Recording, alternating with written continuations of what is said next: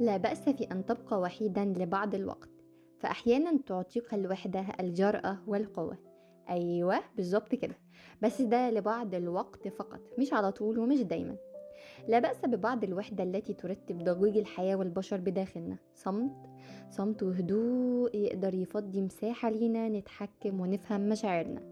الحلقة اللي فاتت وقفنا عند استراتيجية للتعامل مع حدة المشاعر العالية اللي في لحظة اندفاع تقدر تهد الدنيا بدون تفكير وكانت أول حاجة منها ستوب حالا أقف ما تعملش رد فعل كأنك بتقول لعقلك هنا لازم نقف. الإشارة دي مهمة. هنا لازم ما نعملش حاجة في اللحظة الحالية. بعد كده كانت take a step back هناخد خطوة لورا هنسيب المكان اللي أنت فيه حاليا. يفضل نغسل راسنا بماء بارد مية ساقعة أو مية فترة. اطلع بره الموقف اللي حصل كله. افتكر إيه اللي حصل قبل موقفك ده بخطوة واحدة بس. راجع بداية الموقف من البداية كأنك بتتفرج على سيناريو بهدوء. ثم الخطوة اللي بعدها observe. لاحظ أول حاجة هي قرارك أو رد فعلك. هل هو مفيد أم مضر؟ إيه النتيجة المترتبة عليه؟ ومن ثم proceed mindfully. هنكمل بيقظة ووعي. اسأل الحكيم اللي جواك أو العاقل اللي بيطلع وقت الأزمات بتاعت الناس.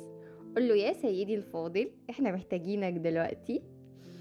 إيه الخطوة اللي أنا فعلا محتاجة أعملها أو أخدها عشان النتيجة تبقى أحسن؟ طب إيه رد الفعل اللي ممكن أخده بدون انفعال وتهور يضيع حقي؟ بعد كده هنيجي المهارة مكملة للاستراتيجية دي. المهارة دي دكتور محمود بصراحة أبدع فيها وشرحها شرح وافي وكافي في كتاب نموذج السلسلة النفسية وهي اعمل العكس. يعني إيه اعمل العكس؟ يعني اعمل عكس رغبتك الملحة. مثلا الشعور هنا شعور الغضب. رغبته الملحة إن أنا أهجم على اللي قدامي. هعمل عكس الشعور. عكس رغبتي اللي أنا حاسة أو اللي أنا حاسس إن أنا عايزة أعملها. هتجنب الشخص اللي أنا كنت ههاجمه هاخد وقت أهدي نفسي فيه. مثال تاني مثال شعور القلق والخوف رغبته الملحة التوتر الهروب. هعمل عكسه بدل ما أتوتر وأهرب هقرب وهواجه الموقف. الحزن رغبته الملحة الانعزال والاستسلام لفكرة إن أنا ما عنديش طاقة. هعمل عكسه هحاول إن أنا أجدد نشاطي بالرياضة هدخل نفسي في أنشطة مختلفة ولتكن مثلا نشاطات تطوعية.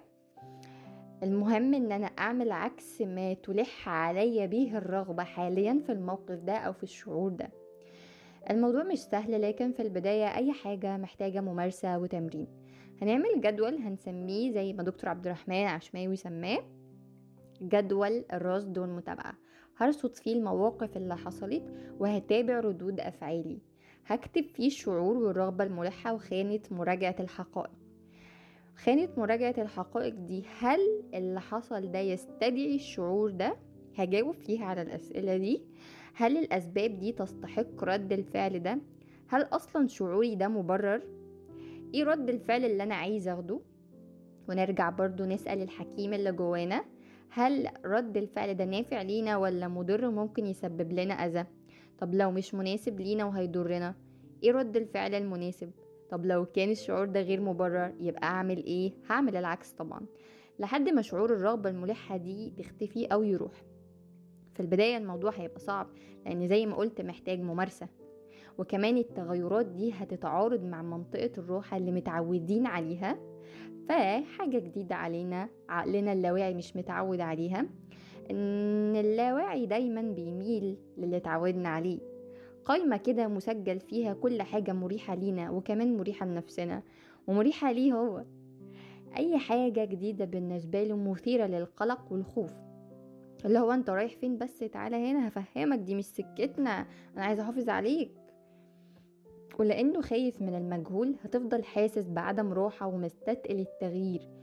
في ناس بتبقى عارفة مشكلتها فين وعارفة حلها إيه لكن الخطوة نفسها للحل بتبقى صعبة قوي. وأهون ليهم من الألم بتاع المجهول. يعني أفضل دلوقتي في ألم اللحظة الحالية أفضل بالنسبة لي من ألم اللحظة اللي لسه هتيجي. طب هل أنا الألم اللي لسه هيجي ده هعرف أتأقلم معاه ولا لأ؟ فهم بيتعاملوا بإيه؟ بمثل اللي نعرفه أحسن من اللي ما نعرفوش. طب والعمل؟ إيه العمل؟ ما تقولي. أعمل إيه؟ ها هنعمل إيه بقى؟ الحل في إنك تتحرك بهدوء وبالراحة. هنبدأ واحدة واحدة نتعلم المهارة دي وأي تغيير في حياتك بتحاول تدخله دايرة حياتك.